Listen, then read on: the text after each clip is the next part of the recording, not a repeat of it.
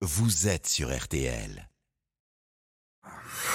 RTL Matin, bien chez soi. Mesdames, Messieurs, la parole à l'animateur préféré des Français. L'immobilier, c'est son truc. Et il partage tout avec nous, il nous conseille, c'est utile. Bonjour Stéphane Plaza. Bonjour, de bon matin. Vous allez nous expliquer euh, ce matin dans quel cas faut-il passer par l'architecture des bâtiments de France?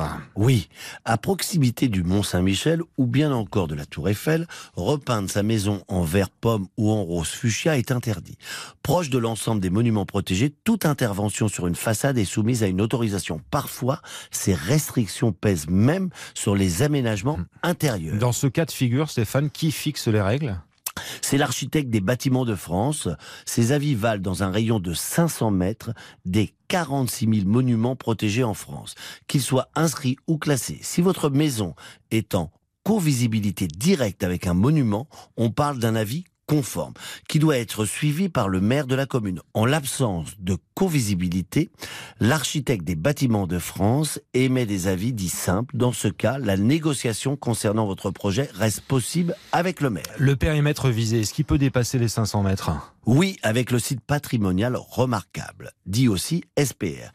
Il est le dernier concept du ministère de la Culture datant de 2016. Avec lui, la protection du patrimoine passe un cran au-dessus. En France, pas moins de 750 sites patrimoniaux remarquables sont aujourd'hui recensés. Ainsi, à Vincennes, les deux tiers du territoire sont concernés.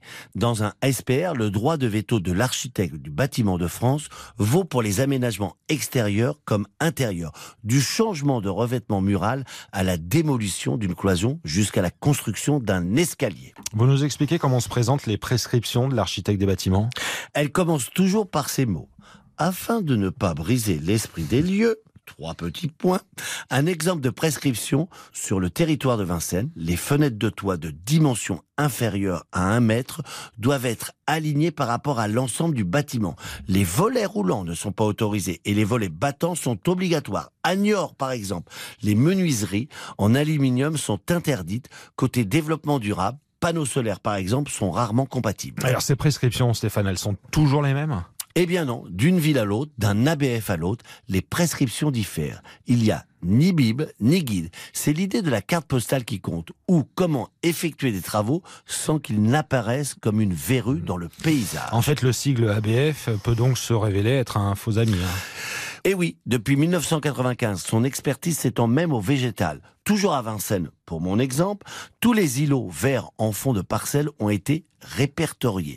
Vouloir y toucher revient à s'exposer à un refus net. Net et catégorique. Il faut donc, euh, comme d'habitude, bien se renseigner avant d'acheter. Si vous êtes sur le point d'acquérir un bien, votre agent immobilier doit vous préciser s'il est situé dans un périmètre SPR ou ABF. Si ce n'est pas le cas, pour éviter les surprises, consultez vraiment le plan local d'urbanisme et l'acte notarié qui reprend l'ensemble de ces points. Avant la signature, demandez un certificat d'urbanisme opérationnel au service d'urbanisme. Il permet d'avoir le récapitulatif de l'ensemble des règles qui s'imposent à la parcelle. Pour une extension, par exemple, les gabarits doivent être précisés avec le rapport hauteur versus largeur, les pleins, les vides, les percements, enfin tout. Tout, tout est dit et c'est signé Stéphane Plaza. D'ailleurs, si vous voulez rester dans la thématique immobilier, sachez que François Langlais vous propose cette semaine un podcast exclusif sur l'immobilier et l'économie. Il s'intéresse cette semaine aux villes moyennes qui sont les grandes gagnantes du marché immobilier. Ce podcast est à retrouver dès maintenant sur l'appli RTL. N'hésitez pas dans l'angle Co and You.